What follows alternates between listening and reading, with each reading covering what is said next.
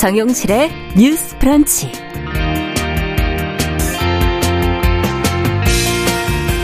안녕하십니까 정용실입니다. 지하철 4호선 해화역 하면은 이 장애인 이동권 투쟁을 떠올리는 분들이 많을 텐데요.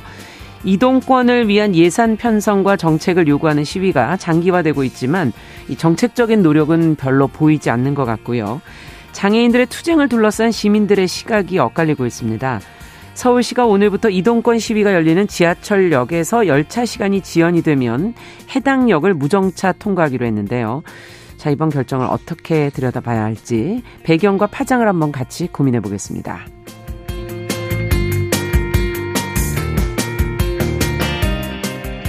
네, 브리트니 그라이너라는 미국의 여자 프로농구 선수가 러시아에서 마약을 밀반입했다는 혐의로 구금이 됐다가 어, 10달 만에 자국으로 돌아갔습니다.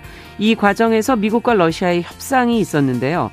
미국에서 징역형을 살고 있던 러시아의 거물급 무기 거래상을 돌려보내기로 한 겁니다. 러시아는 만족을 하고 있고 미국은 좀 손해를 본 듯한 이 협상 어떻게 성사가 된 것이고 어떤 선례로 남게 될지 관심이 쏠리고 있는데요. 어, 관련된 외신 보도 내용 저희가 또 살펴보도록 하겠습니다. 12월 13일 화요일 정용실의 뉴스 브런치 문을 엽니다.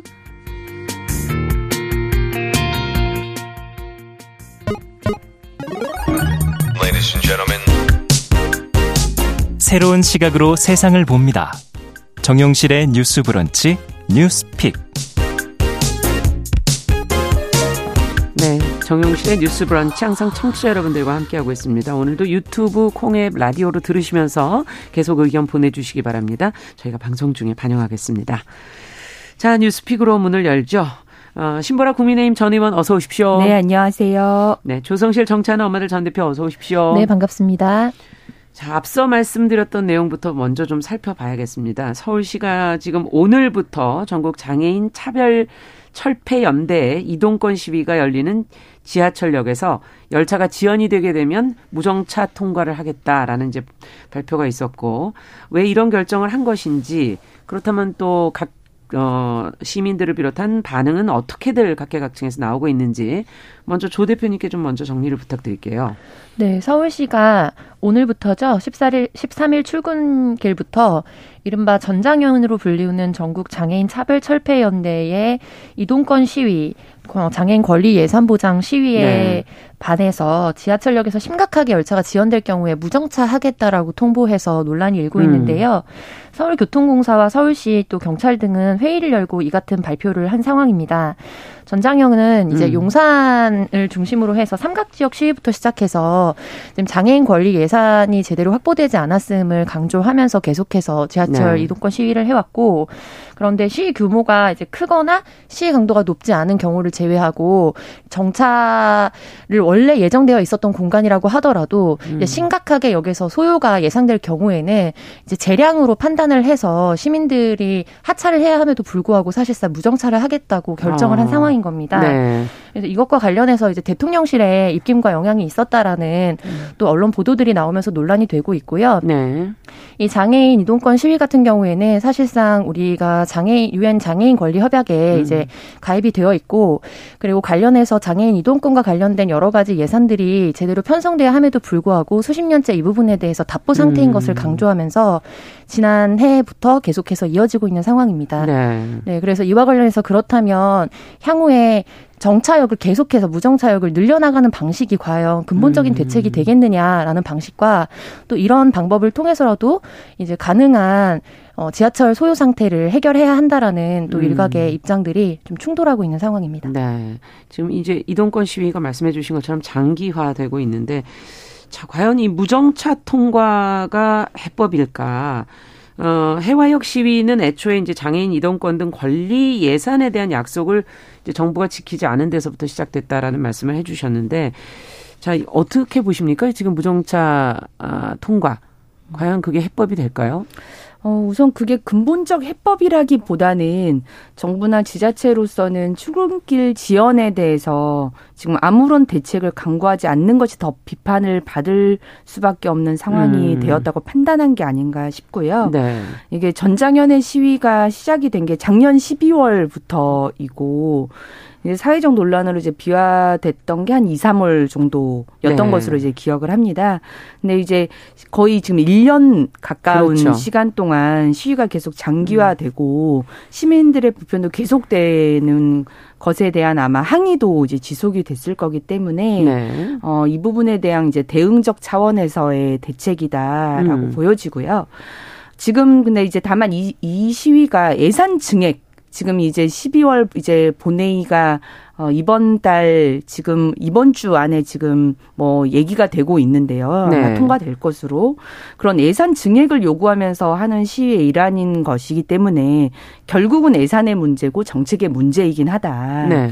근데 지금 어, 저는 장애인 이동권에 대해서만큼은 실은 시위의 방식과는 별개로 음. 획기적인 지원이 이루어져야 된다고 생각은 합니다. 이들이 요구하고 있는 전장현에서 요구하는 그 예산 증액은 어느 정도 수준인가요? 어, 지금 얘기되고 있는 것이 6천억 이상인 것으로 알고 있는데 그게 네. 기본적으로는 그 이동 편익과 관련한 예산도 있고 음. 뭐 장애인 활동을 지원하는 예산과 관련한 부분들도 포함이 있습니다. 포함이 되어 있습니다. 네. 그래서 보면 국토교통위의 뭐 특별 교통수단 도입 보조 운영 운영비가 정부한 대비 631억 증액, 그다음에 보건복지위에는 장애인 활동 지원비가 5,490억 원 증액, 그다음에 환노위에는 장애인 고용 관련 예산이 음. 274억 원 증액 이런 안들이 있는데요. 네. 다만 이제 정부 안도 사실 기존 어 안보다는 증액, 그러니까 작년도 예산에 비해서는 증액이 거의 됐습니까? 다 대부분 됐습니다. 음.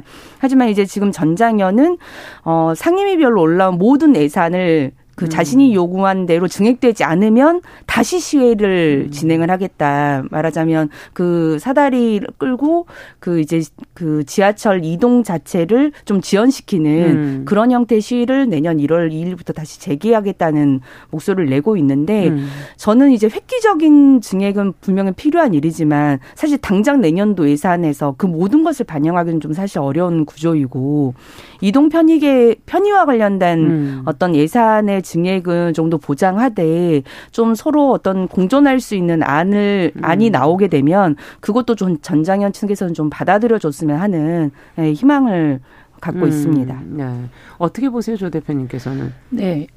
이 시위가 이제 시작됐던 게 사실 음. 그러니까 해화역 시위 같은 경우에는 20여 년 전에 오이도역에서 이제 사실상 엘리베이터가 설치되어 있지 않는 곳에서 리프트를 타고 네. 하강하던 장애인이 사망하면서 이런 네. 장애인 이동권 시위의 가장 큰 촉발점이 됐고요. 그렇죠. 그래서 어떻게 보면 간헐적으로 또 정기적으로 이런 장애인 이동권 시위는 계속되어 왔습니다. 음. 그런데 이렇게 계속해서 쉬지 않고 음. 릴레이로 좀 진행하게 된 데에는 작년도 말에 관련 법안이 좀 개정됐던 것이 촉발점이 됐던 것으로 아, 알고 있습니다. 그 내용도 좀 전해주시죠. 그래서 이제 예를 들면은 장애인도 버스 타고 집에 가고 싶다와 같이 예. 기존에 이제 저상 버스나 장애인들이 이동할 수 있는 지하철역의 엘리베이터는 예전에 비해서 그래도 상대적으로 좀 증감이 되었지만 예. 여러 여전히 아예 접근성이 부족한 여러 이동권의 사각지대들이 분명히 존재하고 음. 존재하고 이런 부분들에 대해서 예를 들면은 버스가 이용 기간이 마감이 그러니까 끝나서 다시 이제 세차를 하거나 이제 폐차를 하거나 할 때에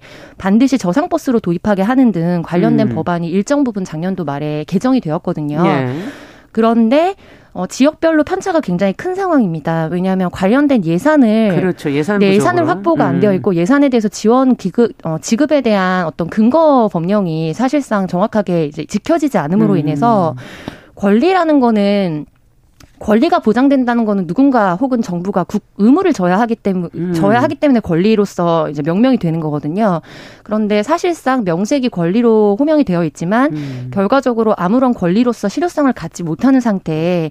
그래서 이 부분에 대해서 갑작스럽게 뭐 몇천억 단위의 규모를 증액 요구를 한 것은 아니고 20여 년간 사실 이 전에는 음. 예를 들면은 이제 신림역이나 이런 데서 직접적으로 선로에 뛰어든다든지 예. 그리고 한강에 있는 다리들을 오체 투지의 형태로 정말 이제 걸어서 관련한 예산을 이제 요구한다든지 음. 등등의 다양한 자신의 몸과 그리고 생명과 여러 가지 것들을 정말 담보하는 투쟁들을 20여 년 넘게 해왔지만 그렇죠. 음. 사실상 전혀 관심을 받지 못했습니다. 그래서 음. 연초에 이준석 대표와 이것과 관련해서 여러 설전이 벌어졌을 때 굉장히 역설적이게도 이제 100번을 욕을 한다면 한 번 정도는 장애인 권리 예산의 현실을 봐주고 그리고 이거에 대해서 요청을 해달라라고 시민들에게 호소했던 상황이고 음.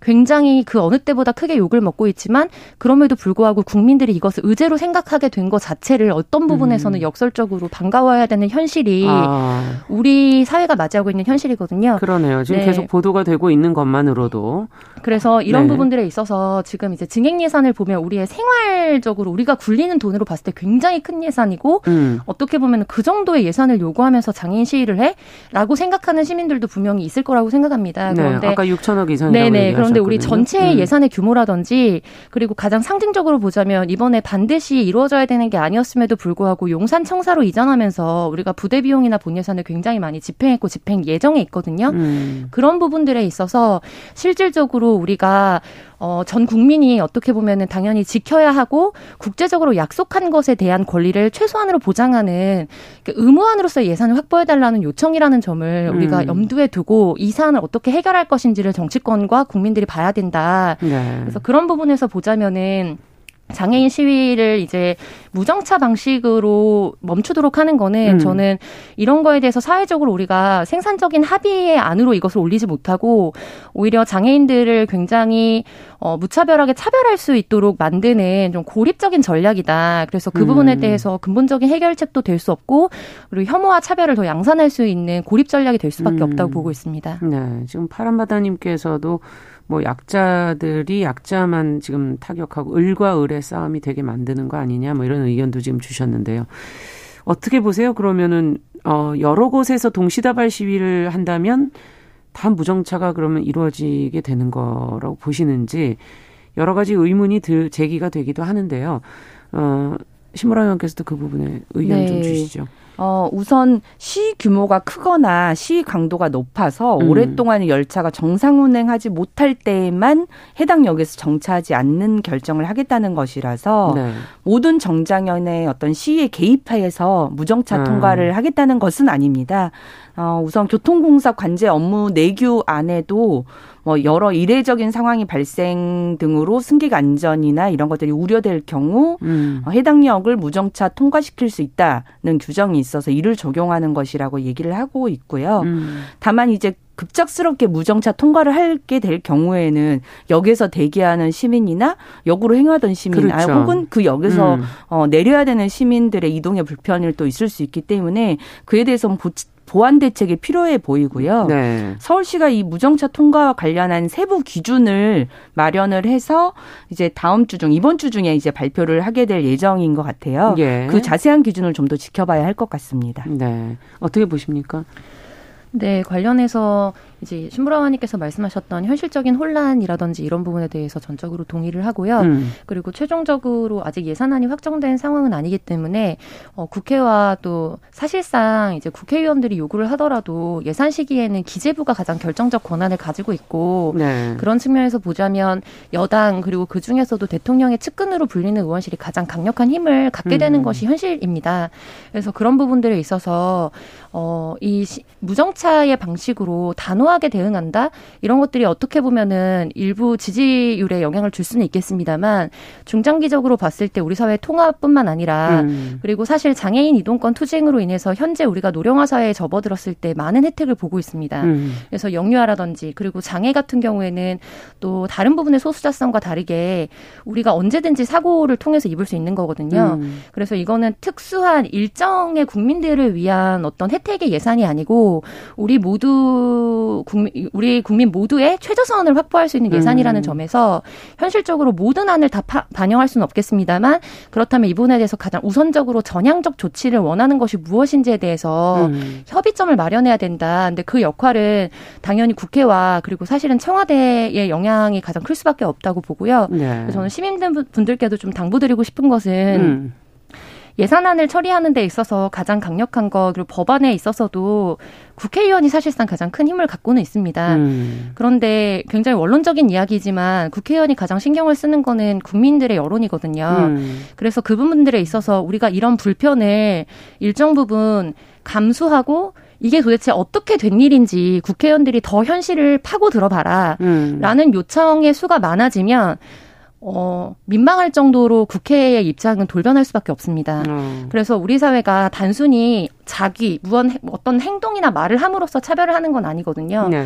혐오는 오히려 어, 이 사람에 대한 눈짓, 말 이런 것들을 통해서 이루어지는 경우가 많지만 차별은 사실 어느 정도의 민주화가 이루어지고 음. 이제 선진화가 이루어진 사회에서는 부작위를 통해서 이루어지는 경우가 태반입니다. 음. 하지 않음으로써 이루어지는 거죠. 네. 그래서 이 사안의 본질은 저는 예산을 편성하지 않음으로 인해서 관련 법안이라든지 이런 거 통과할 때는 사실상 거의 만장일치로 통과를 시키거든요. 음. 그런데 뒤에서 아무것도 하지 않는 겁니다. 예산과 관련한 책임을 지지 않는 거. 음. 그래서 이 부분에 있어서는 그렇다면 우리 시민들이 어느 정도의 합의를 가지고 여기에 대해서 부작위했던 것을 자기로 옮길 것인지에 대해서 정치적 요구를 해야 음. 국회와 청와대도 움직일 것이다. 네. 근데 이런 강경 대응에 있어서 시민 여론이 움직이면 당연히 여당과 또 관련된 서울시장이라든지 대통령이나 기재부는 아 이런 방법을 국민들이 원하 원 하고 이게 먹히는구나라고 음. 생각해서 언제든지 나도 소수자가 될 수 있음에도 불구하고 그런 예산이나 요구들이 사회적으로 정말 고립될 수밖에 없다는 점을 같이 주목하고 문제의식을 느껴주셨으면 좋겠습니다. 네, 지금 말씀에서도 이제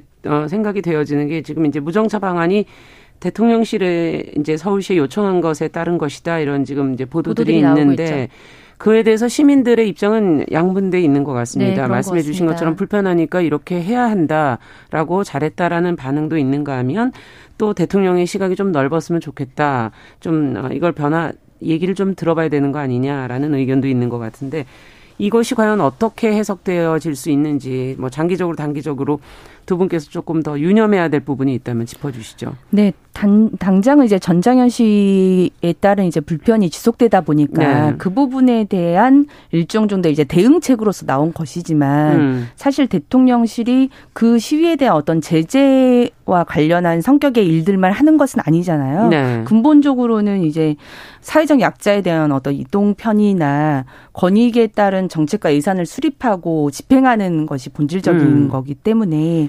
어, 그래서 저는 그 부분에 대한 어, 역할도 함께 하는 것이 이제 대통령실이다. 그리고 음. 정부다라고 보고요. 이번 정부안 자체 를 살펴보더라도 실은 대부분의 그 관련 예산이 증액이 됐습니다. 음. 그래서 고용노동부 내년도 장애인 고용 정책 관련한 예산이 669억 원, 그리고 어 문체부 관련한 예산도 2,646억 원으로 어 올해 대비 10% 가까이 증액이 됐다고 해요. 네. 어 그래서 또 국토교통부가 장애인 교통 편의 증진 5개년 계획을 최근에 이제 확정 고시했는데 네. 그 내용도 이제 저상 버스를 의무화 어, 해서 도입하는 것, 그 다음에 음. 이제 특별 운송 수단, 그래서 장애인 콜택시와 같은 것들을 확대하는 음. 내용들을 담고 있기 때문에 그런 이제 정책과 예산 수립면에서 기민하고 더 확대된 예산을 집행할 수 있도록 하는 역할이, 음. 어, 함께 병행되어야 된다라고 네. 저는 생각을 합니다. 그리고 네. 또 그렇게 지금 정부가 하고 있다고 보고요. 네. 어떻게 보십니까 이 부분은? 네, 저는 예. 산의 확보도 확보지만 협의에서 가장 중요한 지점은 음. 즉 시스템적으로 바꿔가는 합의점이라고 생각하거든요. 음. 근데 이 특별 교통수단 운영비가 가장 음. 문제가 됐던 사안 중에 하나인데 이 관련된 법률에 있어서 이제 관련한 법률은 개정이 됐는데 이제 근거법의 시행령 단에서 국비를 지원할 수 없다라는 것이 기재부의 입장이어서 이제 연초에 사실 추가 경정 예산으로 음. 여러 가지 예산안이 좀 편성이 한 1,600억 이거는 어떤 정도. 것에 관한 비용인가요? 네, 특별교통수단이라던가는 이제 저상버스 운영이라든지 아니면은 예. 그리고 또 그 외에 뭐 장애인 콜택시라든지 이런 음. 것들을 포함하는 아닌데 이게 1,600억 정도 편성을 했었지만 사실상 음. 이제 추경호 장관이 이거에 대해서 근거가 없기 때문에 집행할 수 없다고 해서 무산이 됐던 바가 있습니다. 음. 그런데 이제 그 이후에 관련해 가지고 일정 부분 증액을 했다고는 하는데 뭐 음. 뭐 6개월 정도 시범적으로 도입을 하는 안이라든지 그래서 언제든지 정부의 입장이라든지 이런 것들이 바뀌게 되면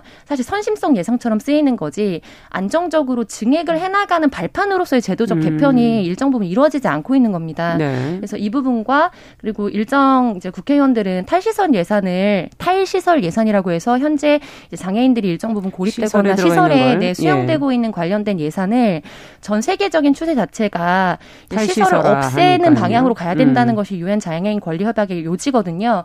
근데 이런 것들을 사실은 장애인 이동권이라는 이름으로 퉁쳐서 음. 이제 굉장히 강요하고 압박하고 있다라고 주장하는 일부의 국회의원들이 있습니다. 네. 그런데 이 부분에 있어서도 결과적으로 이제 어, 자립 지원 예산이라고 이름을 바꾸면서 음. 전 세계적인 추세라든지 우리나라가 이미 뭐 선택의 정서나 이런 거를 비준했던 것과 음. 방향이 다르게 정부의 예산을 편성하고 있는 부분들 이거는 장애를 바라보는 관점에 대한 부분이거든요. 음. 그래서 이런 큰 패러다임의 전환에 대한 동의가 사실 이루어져야 관련해서 이제 전장현의 시위와 그리고 정부의 여러 가지 집행 그리고 시민들의 불편 이 음. 부분에 대해서 해소의 지점이 발생할 것이다. 음. 그래서 이 부분에 있어서 이게 단순히 얼마를 올려주고만의 문제가 예. 아니라 근본적인 핵심이 있다는 거를 좀 주목할 필요가 있습니다. 안정적이고 단 어, 그런 합의. 네, 우리 사회가 예, 한 단계 도약하는 합의가 필요한 거죠. 시스템을 마련하면서 네. 안정적인 그런 음. 합의 이런 것들이 좀 필요한 거 아니냐라는 지적이신 것 같습니다. 자, 저희 그러면 이제 두 번째 뉴스로 또 가보도록 하죠. 어, 소아청소년과 의사들이 지금 뭐 갈수록 적어지는지 인력 부족 문제가 지금 보도가 많이 나오고 있는데 도대체 뭐 어떤 상황이고 도대체 이유는 또 어디에 있는 건지 신보라 의원께서 이, 이 내용을 좀 먼저 정리를 해 주시죠. 네, 인천의 상급 종합병원인 가천대 길병원이 최근 소아청소년과 의료진 부족으로 이달 초부터 소아청소년과 입원 진료를 잠정 중단했습니다. 네. 길병원은 최근 몇 년간 이 소아청소년과 전공의 수급이 제대로 이루어지지 않아서 입원 환자 진료 인력이 부족했었는데요. 내년 상반기 전공의 1년차 모집에서도 정원 4명의 소아청 소년과 지원자는 한 명도 없었다고 음. 합니다. 문제는 이 같은 상황이 전반적으로 지금 벌어지고 있다는 점인데 있는데요. 대한 소아 청소년 학회에 따르면 소아 청소년과 지원율은 2019년 80%에서 음. 올해는 27.5%까지 하락을 했습니다. 네. 이런 상황에서 환자 진료에도 차질이 빚어지고 있는데요. 강남 세브란스는 올해 10월부터 밤 10시 이후에는 만 16세 미만 소아 청소년 환자를 아예 받고 있지를 않고 있고요. 어. 서울에서 서울에서 최근에 열 경련을 일으킨 아이를 대학병원에 보내기 위해서 119를 불렀는데 진료 가능한 병원이 없다는 통보를 받고 수소문 끝에 겨우 서울대병원에 보냈던 일도 있었다고 합니다. 어. 어 전공 심각하네요. 네, 음. 맞습니다. 전공이 인員미달과 인력 부족으로 근무 여건이 악화되면서 근무 중에 수련을 포기하거나 중도 사식 사직이 일어나는 경우도 많다고 하는데요. 아. 앞으로 2년 안에 상급 수련병원 소아 청소년과 진료 체계 전반이 붕괴될 것이라는 우려도 나오고 있다고 합니다. 아니 어떻게 이렇게 심각하게 인원이 줄었는지 이제 좀 자세히 하나하나를 좀 네. 들여다봐야 될 것 같은데 어 일단 소아청소년과라는 게 따로 있어야 하는 건가 반드시 일단 그 부분도 좀 한번 생각해 볼 부분인 네. 것 같고요. 만약에 이렇게 인원이 계속 준다면 또 아이가 아플 때 질병의 종류에 따라 뭐 어, 외과가 가야 되면 외과로 가야 되고, 뭐, 정형외과로 가야 되면 정형외과로 가고, 이렇게 가면은 안 되는 건지, 이것부터 먼저 좀 서로 두 분께서 좀 간략하게 좀 생각을 정리해 주시죠. 네, 소아청소년과는 예전에는 사실 소아과라고 좀 불리웠었던 곳이고요. 네. 특별히 영유아 같은 경우에는 성인과 굉장히 신체적 발달이라든지 이런 속도나 또 뭐 질병의 특수성, 음. 면역력 이런 것들이 다르기 때문에 음. 이제 별도로 진료를 받도록 하는 것이 가장 우선적으로 좀 필요하고 그리고 소아 청소년이라고 하면 이제 청소년 단위 같은 경우에는 그럼에도 불구하고 정말 이제 부족하다면 가정의학과나 다른 여타에서 네. 할수 있겠지만 소아 같은 경우에는 일정 부분 예를 들면 외과적 수술이 필요하다, 정형외과적 수술이 필요하다 음. 했을 때 소아의 심리적 상태라든지 면역력 이런 것들을 다 고려해서 음. 처치할 수 있는 곳이 필요하기 때문에 일반 병원을 가게 되면 이제 몇 살 미만이기 때문에 사실상 이제 시, 시술을 할 수 없다. 음. 그래서 소아 정형외과가 있는 곳으로 가라라고 이제 관련돼서 이제 뭐 안내를 써준다든지 음. 하거든요. 그런 부분들이 있습니다. 아 그렇군요. 어, 이렇게 줄어드는 어, 어떻게 보세요, 신부라 의원께서 이 문제는? 어, 저는 그 아이 키우는 부모님들 뭐 다 이해하실 텐데요. 음. 어린이 병원에 가야만 그 의료진들과 진료진들의 응대하는 방식이 다르다는 걸 확 느껴요. 뭐 음. 주사를 맞힌다든지 그다음에 아이가 많이 움직이기 때문에 이걸 보조 인력이 함께 아, 또 아이를 잡아줘야 되고 하는 여러 어떤 환경적 부분들도 그렇군요. 있기 때문에 소아과 진료는 그 소아청소년과에서 받는 것이 훨씬 더 안정적이고 음. 효율적이고 그렇군요. 네. 자, 그럼 어떻게 해야 될지 조금 잠시 후에 저희가 더 얘기를 나눠보겠습니다. 11시 30분부터 일부 지역에서는 해당 지역 방송 보내드립니다. 저희는 뉴스픽 이어가겠습니다.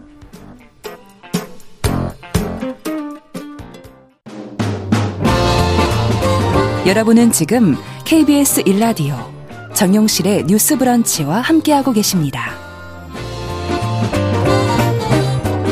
네, 저희가 뉴스픽 소아청소년과 인력 부족 문제에 대해서 저희가 이야기를 나누고 있는데요. 신보라 의원께서 지금 아이를 키우는 입장에서 네. 지금 얘기를 좀 해주셨어요. 이게 다른 어, 성인들이 같이 갈 수 있는 병원을 갈 때랑 대응 네. 방식 자체가 다르다. 네. 그렇게 얘기를 해주셨거든요. 네. 음. 우선 아이의 눈과 아이의 마음으로 좀 소통하고 최대한 진료를 받더라도 아이가 놀라지 않고 음. 안정적인 환경에서 치료를 받을 수 있도록 그 배려하고 상황을 만들어 놓는 건 그게 이제 소아 청소년과 일반과하고는 네. 완전히 다른 분위기거든요. 그렇군요. 또 이제 말씀도 하셨지만 소아 치료라는 게 여러 장기 기관들도 굉장히 작고 음. 또 징후 등도 성인들과는 완전히 다르기 때문에 음. 전담으로 그 소아를 치료한 경력이 있는 분들만이 할 수밖에 없는 그런 네. 진료와 어, 치료 뭐 수술이 있습니다. 음. 그렇기 때문에 저는 소아청소년과는 실은 반드시 따로 존재하는 것이 맞고 음. 그래서 종합 상급병원은 대부분 요새는 어린이 병원이 따로 있고 그렇죠. 응급도 어, 소아청소년과만 따로 전담으로 하는 곳이 있거든요. 네. 그래서 그런 방향으로 가는 것이 어, 당연히 맞는 방향이다. 근데 인력이 없으니 네. 이제 그걸 운영을 그럼 과연 어떻게 할 것인가? 현실적으로 이 기피 현상이라고 그럴까 이거 왜 심해졌다고 보세요 두 분께서는? 네 오늘 어제의 문제는 아닌데요. 이제 아무래도 저인구화 형상 때문에 아. 사실상 어, 전문직을 갖게 되면은 이후에 이제 언제까지 일을 하겠다는 걸 예상하고 그때 내가 이제 들어갔을 때 시장 수요라는 거를 고려하지 않을 그렇죠. 수 없는데 그 부분에 있어서 굉장히 유례 없는 저인구화를 보이고 있기 때문에 전체적으로 이전에 어린이들이 많았을 때와 다르게 진료할 수 있는 이제 뭐 환자 수도 줄어든다는 거 네. 그리고 일정 부분은 이제 우리 의료보험 체계 속에서 많은 부분 비급여 진료를 통해서 또 수익을 양산하고 있는 구조이긴 하거든요. 예. 그런데 여러 가지 시술이나 이런 것들이 없기 때문에 기본 처방만을 주로 하고 있기 아. 때문에 수익성 부분에서 상대적으로 다른 과에 비해서 수익을 내기 어렵다는 점. 아. 그래서 개원을 했을 때도 실패 확률이라든지 실질적으로 문을 닫는 소아과들도 많아지고 있다는 부분들을 실제도. 종합적으로 들 수 있겠습니다. 네. 어, 무엇이 그럼 불만이고 고충일지 신보라 의원께서는 또 어떻게 보세요? 그러니까 소아청소년학회 회장이 이 표현을 썼 썼더라고요. 미래 비전에 대한 상실이 음. 가장 아. 큰 문제다. 방금 말씀하셨던 것처럼 이제 소아 청소년들이 이제 급격히 감소하는 것도 음. 있지만 그에 따른 이제 저수가의 문제, 어, 그게 이제 가장 심각한 상황이라고 합니다. 그래서 음. 이제 통상 레지던트 4년하고 전문의를 쭉 하다가 그다음에 이제 자기 병원을 개원하는 그렇죠. 경로들이 좀 일반적인데 네. 최근 한 소아과 개원이가 1년간 병원을 운영을 했더니 한 달 수익이 한 평균 25만 원 정도에 불과 하더래요. 한 달 수익이? 네, 한 달 수익이. 왜냐하면 어 지금 우리나라 소아청소년과의 네. 예, 수가가 미국이 한 10분의 1 정도에 불과하다고 하고요. 아. 기본적으로 아까 말씀하셨던 것처럼 뭐 이제 기본 진료와 처방 위주고 음. 약물 투여 투여량도 성인에 비해서 작고 그렇죠. 그다음에 여러 예, 여러 예방 접종이나 이런 것도 최근에 뭐 수가가 한 40%까지 이제 뭐 삭감하게 되면서 음. 어 이런 문제들이 굉장히 크게 양산이 되고 있다. 있다고 합니다. 네. 그래서 일본 같은 경우는 우리가 지금 비슷하게 초저출산을 한 10년 전부터 이미 겪고 있죠. 이미 겪었고 네. 그에 따라서 소아청소년과 기피 현상도 이제 심화가 됐었는데 당시에 정부가 보상 체계를 마련을 하고 3세 미만 환자를 치료하면 100%가 넘는 가산, 수가의 가산을 인정해 주는 아. 방식으로 유입률을 안정화시켰다고 합니다. 예. 그래서 관련 학계에서도 이제 수가를 어 어쨌든 조정을 해서 좀 높여 줘야 된다. 음. 그리고 이제 지금 이제 흉부외과나 외과 같은 경우는 이제 기피 현상이 심화됐음에도 불구하고 필수 이제 지원 필수과이기 때문에 음. 관련해서는 이제 보조 인력이랄지 이런 비용들을 정부가 지원을 해주고 있는데 그렇군요. 소아청소년도 소아청소년과도 이런 어, 과에 편입을 시켜서 정부 지원을 대폭 확대해야 된다는 의견도 있습니다. 필수과로. 네, 봐야. 어쨌든 본질적으로는 저는 지금 시점이 좀 획기적으로 정책 전환을 할 필요성이 있다는 데에는 굉장히 공감을 공감을 하고요. 음. 지금 상황에서 어, 소아청소년과에 만약 이제 의사가 없어진다라고 생각을 하면 아이를 키우는 입장에서는 우리 아이가 언제든 위험에 처할 수 음. 있는데 주변 병원에서 그에 대한 응대가 어, 없어져서 아이가 어, 위험을 겪는다. 그러면 음. 굉장히 어, 난감하죠. 당, 네. 당황을 할 수밖에 없을 것 같고 네. 이런, 이런 문제가 비대한 장애인 뭐 권리뿐만 아니라 음. 아동에 대한 이제 사회적 약자에 대한 권리를 굉장히 극감화시키게 되는 것 같아서 우려가 굉장히 음. 많이 됩니다. 네. 끝으로 어떻게 하면 좋을지 한 말씀씩 더 듣고 마무리하죠. 전 개인의 선의에 의지할 수만은 없고 음. 그래서 그런 부분에서 공공의대를 중심으로 해서 음. 이 과에 대해서 필수적인 인력을 계속해서 배출하는 구조가 필요하다고 보고요. 네. 그리고 관련해서 이제 이렇게 뭐 수익성이나 이런 부분에서 실질적인 고충을 토로하는 과에 대해서는 음. 일본 케이스 등과 같이 이제 보완적으로 정부가 어떤 지원을 할 것인가에 대해서도 음. 우리가 사회적 합의를 이루고 실질적인 진보를 이뤄야 된다라고 네. 보고 있습니다. 어떻게 보십니까? 지금 지난 8일에 보건복지부가 필수 의료 지원 대책을 공개를 하- 했, 했거든요. 예. 그리고 이제 응급 분만 소아 환자를 중심으로 지역 완결형 뭐 필수 의료 음. 제공, 그다음에 공공정책 수가를 통한 적정 보상 지급 뭐 이런 방안을 내놓긴 했는데 이제 보건복지부가 이제 어린이 병원 적자 보상안 등의 대- 그런 구체적인 내용을 연내 음. 대응 방안을 마련해서 확정하겠다고 해요. 네. 그럴 때 이제 학계에 관한 여러 의견들을 좀 종합적으로 잘 검토해서 반영을 했으면 그러네요. 하는 바람입니다. 네. 자, 뉴스픽 조성실 정찬호 엄마들 전 대표 신보라 국민의힘 전 의원 두 분과 함께 이야기 나눠봤습니다. 말씀 잘 들었습니다. 네, 감사합니다. 남성의 입장에서 여성의 입장을 이해하는 그래서 사실 이 역지사지의 태도가 한국 사회로 지금 필요한 것이 아닌가 그 어떤 사람들은 삼루에서 태어났으면서 자신이 삼루타를 친 것처럼 생각하며 살아간다라는 말이 음. 있어요. 하층이다, 이층이다 이거는 네. 순전히 사람의 아. 그 잣대로 이야기를 하는 거예요. 음. 곤충이 우리 사람보다 몇 억 년 먼저 지구에 나왔거든요. 세상을 보는 따뜻한 시선.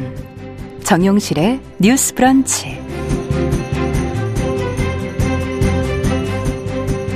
네, 정용실의 뉴스 브런치 듣고 계신 지금 시각 11시 37분입니다.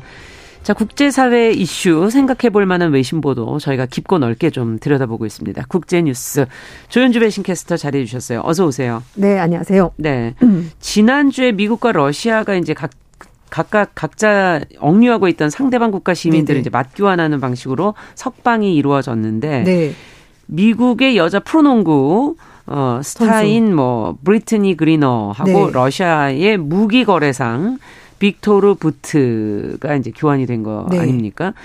음, 우크라이나 전쟁 이후에 지금 어떻게 보면은 미국과 러시아가 굉장히 어 팽팽하게 네. 긴장감을 가지고 있다가 이런 처음으로 외교 현안을 이렇게 대화로 풀고 이렇게 좀 네. 편안하게 풀었다는 데서는 좀 평가가 좀 여러 가지로 나오고 있는데 네. 어, 뭔가 근데 뭐 무기 거래상하고 농구 선수의 맞교환이라는 거는 뭐 어느 균형은 아주 이루었다 네. 이렇게 보기엔 좀 어려운 거 아니에요? 좀 이상하죠. 네. 일단 사건부터 좀 정리해 주시면서 하나하나 얘기를 좀 해 주시죠. 네, 사실 이게 음. 보도가 나온 게 이제 어 말씀하신 것처럼 농구 선수랑 무기 거래상을 맞교환을 맞교환했다. 네. 이상하잖아요. 왜냐하면 예. 또 보통 전쟁이 있더라도 뭐 상대편이 가지고 있는 포로 숫자와 우리 편이 가지고 있는 포로 수 비슷하게 음, 맞추거나 그렇죠. 아니면 급을 맞추거나 네. 뭐라도 맞추는데 농구 선수와 무기 거래상 음. 이건 뭘까? 라는 의문이 드실 겁니다. 그래서 예. 오늘 이 아이템을 가지고 온 건데, 어, 일단 두 사람이 맞견된 거는 아랍에미레이트 아부다비 공항에서 어, 농구 선수 브리트니 그리너 그리고 어, 음. 무기 거래상 빅토르 부트가 어, 각국에서 나온 사람들이 이제 안내를 받으면서 맞교환이 됐고요. 네. 그리고 어, 금요일 날 그 다음 날 이제 각자 모두 나라로 돌아갔습니다. 음. 그래서 이제 서- 이 그리너 선수는 건강 검진도 다 받았고 가족들과도 상봉했고 뭐 바이든 대통령도 참 잘된 일이다라면서 이제 음. 입장까지 밝혔는데요. 이 선수는 어 미국 여자 프로농구 WNBA 피닉스 머큐리 소속의 선수고요. 네. 2016년 리우 올림픽, 2020년 도쿄 올림픽에서 미국 여자 농구 2연패를 이끈 굉장히 중요한 스타 역할, 선수. 스타 선수입니다. 음. 이름은 그리너고 키가 2m 6cm입니다. 네. 굉장히 큰 농구는. 키가 굉장히 중요하잖아요. 네, 맞아요. 그렇습니다. 그런데 2015년부터 네. 비시즌 그러니까 이제 미국의 프로농구 시즌이 끝나고 나서 러시아 리그인 UMMC 예카테린부르크 여기에서 뛰었다라는 겁니다. 아, 그래서 러시아에 있었습니다. 아, 그러니까 미국과 러시아 둘다 해서 뛴 거군요. 네, 그렇습니다. 네. 그러다가 이제 어, 미국에서 휴가를 보낸 다음에 음. 러시아에 들어간 건데 그 러시아로 들어가는 과정에서 마약 소지, 밀반입 혐의로 체포가 음. 됐는데 러시아에서는 불법인 대마초 기름 성분이 담겨 있는 전자담배 카트리지를 가지고 있었다라고 이유 때문에 체포가 됐습니다. 음. 근데 그리너 선수 설명으로는 치료 목적으로 가져간 거다. 불법적으로 반입할 의도가 없었다라고 설명을 했습니다만 음. 재판부는 불법이다라고 판단했고요. 그래서 9년 6개월의 징역형 그리고 네. 16,000달러, 우리 돈으로 한 2,100만 원 정도 상당의 벌금을 부과하게 된 겁니다. 예. 이제 그렇게 되니까 미국에서는 어, 그리너 체포가 불법이다. 즉각적으로 석방해 달라. 음. 이렇게 요청을 하게 된 겁니다. 그러면은 부트라는 인물은 빅토르 부트는 어떤 인물인가요? 네, 이 사람은요, 어, 1990년부터 2000년대 걸쳐서 라이베리아 전 대통령, 그리고 시에라리온 반군 조직, 알카에다, 탈레반, 이런 테러 조직들에게 무기를 공급했던 인물이고요. 그러니까 소위 말해서 음. 거물급 인물입니다. 그렇군요. 그러다가 2008년에 태국에서 체포가 됐는데 뭐 이런 나라뿐만 아니라 아프리카 앙골라, 르완다, 남미 분쟁 지역 전쟁이 있는 곳엔 다 지금 해당이 되네요. 맞습니다. 무기가 필요한 곳은 다. 가는군요. 어. 네, 그래서 죽음의 뭐 상인 이런 음, 별명까지 가지고 그럴 있는데 만하네요. 세계 최대 무기 밀수업자입니다. 그런데 이 푸틴 러시아 대통령의 신복으로 알려져 있고요. 그래서 뭐 러시아 정부의 지시를 받아서 음. 분쟁 지역에 개입했다라는 의혹도 받고 있는 인물입니다. 아니 푸틴 대통령의 신복이에요. 네. 어. 그러다가 2012년에 불법 무기 판매 혐의로 미국에서 징역 25년형 선고 받았고요. 어. 복역하다가 아, 이번에 풀려나게 된 건데 살인 혐의도 받고 있습니다. 어. 그런데 부트가 이 아랍에미리트에서 러시아로 돌아간 바로 직후에 극우 성향의 정당에 가입했다고 합니다. 러시아 자유민주당이라는 곳인데요. 이 대표가 텔레그램 통해서 부트에게 당원증을 수여하는 영상도 같이 올렸다고 하는데 이 자유민주당은 러시아가 구소비에트 연방 국가들을 재정복해야 된다. 즉 우크라이나 전쟁을 찬성하는 그런 정당인데. 거기에 이 무기상이 아니 돌아가자마자 지금 네. 당원이 됐어요. 예, 가입을 한 겁니다. 음. 그래서 어 일단 뭐 이 당은 어떤 원내 일당이 될 정도로 지금 뭐 돌풍을 일으켰다라고 네. 하는데 현재는 아 일단 러시아 크렘린궁을 지지하는 의견내는 좀 작은 정당으로 음. 활동을 하고 있다고 합니다. 어, 그리고 2007년에 전직 러시아 정보위원을 살해한 혐의로 영국에서 지명수배된 국가안보위원회 출신의 안드레이 루고보이가 이 당인 소속이고 하원 의원에 선출된 적도 있었다고 합니다. 네. 이거는 뭐 체급이 좀 안 맞는 것 같은데요. 뭐 네. 푸틴의 신복이자 또 러시아 정부 지시를 받아 전 세계 분쟁에 개입을 한 그런 인물이고 네. 한쪽은 그냥 어, 프로농구 스타 선수. 그냥 프로농구 네. 선수고 그러니까요. 이 어떻게 이렇게 가능했을까요? 음, 그래서 이제 얘기가 나오는 것이 어 체급이 맞지 않는다. 음. 경중이 너무 다르다. 그런데 어떻게 이렇게 두 사람을 1대1로 맞교환하냐라고 음. 얘기를 하면서 미국 내에서도 이거 외교적인 실패 아니냐라는 비판이 나오게. 음, 그렇겠는데요. 음. 어, 하지만 이제 앞에서 말씀하신 것처럼 어쨌든 우크라이나 전쟁 이후에 미국과 러시아 계속해서 대립을 했었는데 음. 외교적인 현안을 뭐 대화로서 풀었다라는 부분에 대해서는 뭐 긍정적이다라고 얘기를 하지만 그러나 어쨌든 이 부트라는 무기 거래상이 푸틴 대통령의 측근 또 신복이라고 알려져 있기 때문에 러시아가 이긴 게임이다라는 반발이 미국 내에서도 나오고 있습니다. 그렇겠어요. 어, 그래서 트럼프 전 대통령 또 한마디 했습니다. 너무 멍청하다. 비애국적인 수치 행위다라고 얘기를 했고요. 그리고 케빈 메카시 공화당 하원 원내대표도 어, 푸틴 대통령에게 선물 준 거 아니냐. 음. 미국인들의 생명을 위태롭게 한 거다. 이렇게 얘기를 했습니다. 러시아는 당연히 환호했습니다. 그렇겠죠. 네. 어, 모스크바 크렘린궁 고문을 지냈던 한 인물은 푸틴 대통령이 바이든 대통령을 능가한 거다라고 이제 평가하면서 음. 훌륭한 스파이 인재를 되찾았고 그냥 평범한 미국 소녀를 내줬다라고 음. 미국 정부를 조롱했고요. 어, 러시아 취재진 질문에 대해서 어, 부, 부트가 굉장히 뭐 어, 러시아에 돌아왔다는 굉장히 중요하다 이렇게 짤막하게만 인터뷰를 했다고 합니다. 왜 이런 협상이 어, 이루어지게 된 걸까요? 이제 좀 들어가 보죠. 네, 일단 뭐 백악관 측은 다른 선택 여지가 없었다라고 얘기를 했는데요. 어, 부트가 종신형을 선고받은 것도 아니고 일단 25년형 선고받았는데 그 중에 15년 가까이 조, 어, 이제 복역을 했고 음. 29년에 풀려날 예정이었고 그리고 혹시라도 부트가 또 이렇게 불법적으로 뭐 무기 거래를 한다면 어, 다시 체포할 수도 있고 그렇기 때문에 어, 굉장히 위험한 것은 아니었다라는 것이 미국 음. 정부의 설명이었습니다. 음. 근데 이번 협상이 원래는 이제 그리너와 부트의 막교환 협상은 아니었다면서요? 네, 이제 여기서 이제 의문이 좀 텐데요. 그러니까요. 예. 예, 그래서 뉴욕타임스가 그리너 석방과 관련된 후속 보도를 했습니다. 네. 어떻게 이런 일이 있었는가, 음. 배후에 무슨 일이 있었는가 설명을 했는데요. 그리너를 석방하는데 많은 시간이 걸렸고 굉장히 어려운 선택들이 있었다고 설명했습니다. 아, 사실은 이제 미국 정부는 간첩 활동 의혹 때문에 2020년에 징역 16년형을 선고받고 받고서 러시아에 갇혀 있었던 미 해군 출신의 폴 헬런 그리고 농구 선수 그리너를 같이 묶어서 음. 부트와 2대 1로 맞교환하자.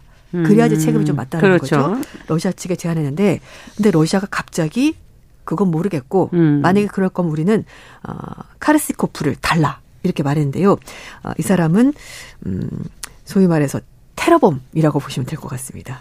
카르 카르시코프. 네, 바딤 카르시코프. 바딤 카르시코프. 사람이 누군가요? 어떤 인물이에요? 어, 이 사람의 얘기를 하자면 2019년으로 다시 거슬러 가는데요. 음.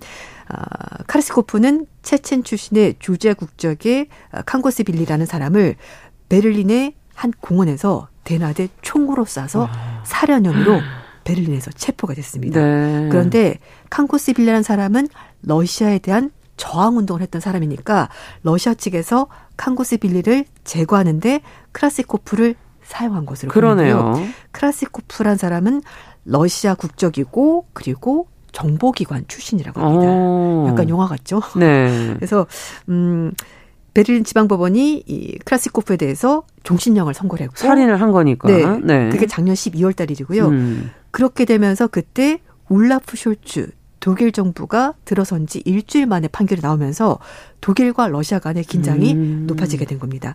왜냐하면은 숄츠 총리는 사실 러시아와 관계 회복을 하겠다라고 얘기를 했었는데 갑자기 러시아 국적의 이 바딤이란 사람이 체포가 되면서 징역형 그렇죠. 선고받으면서 관계가 나빠졌고 결국은 독일 외교장관은 아니다 우리는 대러 강경 입장을 유지하겠다라고 음. 말을 하면서 두 나라가 나빠지게 된 겁니다. 거기에다가 러시아와 유럽에 있는 천연가스 노드스트림 2 가스관 사업이 이제 불발로 끝나면서 독일은 또 가스를 러시아로부터 받아야 되는데 그렇죠. 이 관계가 껄끄러지게 된 겁니다. 네. 그리고 나서는 두 나라가 서로 이제 맞불 작전을 펼치게 되는데요. 서로 서로 상대방의 외교관을 추방합니다. 어. 보복 조치 취하게 되는 거죠. 점점 강경 모드로 가는 네. 거네요. 그래서 음. 어, 사태가 나빠졌는데 푸틴 러시아 대통령은 러시아가 칸고스빌리 사려는 전혀 상관이 없다. 이제 꼬리자리게 하면서 어, 이거는 어, 독일이 잘못한 거다. 이렇게 음. 비판했습니다. 음. 우크라이나 전쟁이 그렇다면 여기에 영향이 있는 거네요. 네. 이렇게 이제 러시아와 독일이 서로 서로 외교관 추방하면서 어, 두 나라 사이가 나빠졌고요. 예. 그 전에 무슨 일이 있었냐면 러시아가 슬금슬금 우크라이나 동부 지역으로 대규모 병력을 자꾸 집결을 시키는 거예요. 그래서 그런 보도들이 계속 네, 나왔었죠. 맞아요. 네. 그래서 왜 자꾸 유럽에서, 이동하느냐. 네, 유럽에서 자꾸 긴장을 했었고 어, 이동시키지 마라 이렇게 얘기를 했었고요. 음. 나토 측에서도 이런 식이면 우리도 움직일 올 수밖에, 수밖에 없다. 없다. 더 네. 동진할 수밖에 없다라고 말을 하면서 그러면서 그때 이제 혹시 러시아가 우크라이나 침공하는 것 아니냐 음, 라는 어, 추측들이 있었죠. 있었는데 사실은 그때는 아이 설마 침공하겠어?라고 뭐 했는데 러시아 측에서 아니라고 처음엔 아니라고 했었고. 근데 올해 봄에 직접 러시아가 진짜로 음. 침공하게 된 거죠. 그러니까 그 전에 긴장감이 계속해서 높아지고 있었던 겁니다. 이런 아. 일련의 사건을 통해서. 그렇다면은 지금 뭐 이제 어떤 어 에너지에 관련된 가스 네. 뭐 이런 것의 문제라고만 저희는 표피적으로 생각을 하고 있었는데 조금 더 들어가 보니까 바딤이라는 인물이 그 안에 있었던 거군요. 네, 맞습니다. 이 사람이 그렇게 중요한가? 그럼 미국의 입장에서는 베를린에 수감된 사람을 풀어줄 수는 없잖아요. 그렇죠. 이건 독일 사법당국의 독일 또 예, 문제인 거고. 그 러시아가 몰랐을 리가 없다라는 거죠. 그러니까 아. 러시아가 약간 어깃장을 놓은 것 같다라는 해석이 나오고 있습니다. 예. 그래서 뉴욕타임즈도 러시아가 이 모르 사실 알면서도 바딤을 풀어달라고 요구한 것은 음. 바딤을 석방해 달라라기보다는 예. 시간을 끌면서 뭔가 작전을 짰던 것 같다라고 얘기를 하고 있습니다. 아. 미국- 바딤은 엉뚱한 걸 내놓고 당황하는 사이에 땅 네. 계산 속을 차리고 있었다 이런 네. 얘기군요. 그러니까 미국이 중간 선거 이전에 만약에 이게 성사가 된다면 음. 어, 바이든 대통령이 뭔가 호재가 될 것 아니냐. 그러니까 바딤이란 인물을 꺼내놓고서는 이 사람 풀어줘라고 음. 얘기를 한 미국이 당연히 못 들어줘라고 말을 할 테니 이것 때문에 시간이 계속 끌릴 거라는 거죠. 그렇죠. 그리고 독일에서는 이 사람을 당연히 백주 대낮에 음. 사람을 죽였는데 살인죄를 풀어주라고? 안 예. 된다는 거죠. 음. 그러니까 아, 이게 사실 풀어줄 가능성이 상당히 낮다라는 음. 걸 알고 있었고 그래서 결국은 푸틴 대통령의 지연 작전에 바딤이란 인물을 쓴 것 같다라고 뉴욕 타임스 그렇군요. 다른 카드를 꺼냈던 거군요. 그렇죠. 네.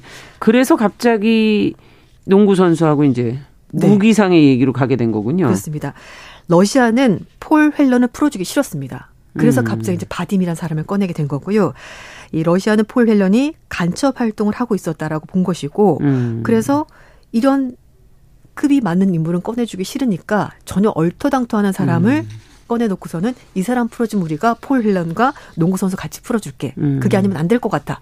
이렇게 얘기를 하게 된 겁니다. 음. 그래서 얘기가 다시 나오면서 그러면 폴 헬런을 제외하고 협상을 다시 해보자. 음. 라고 얘기가 됐고 결국은 어, 미국과 아, 이제 러시아 외무장관이 만나서 서로 이제 통화를 하면서 협상이 진행했고요. 그래서 농구 선수와 무기상의 1대1 교환으로 상황이 바뀌어버린 것이다. 전개가 된 겁니다. 근데 이 그리너가 체포된 시점이 굉장히 중요하잖아요. 네.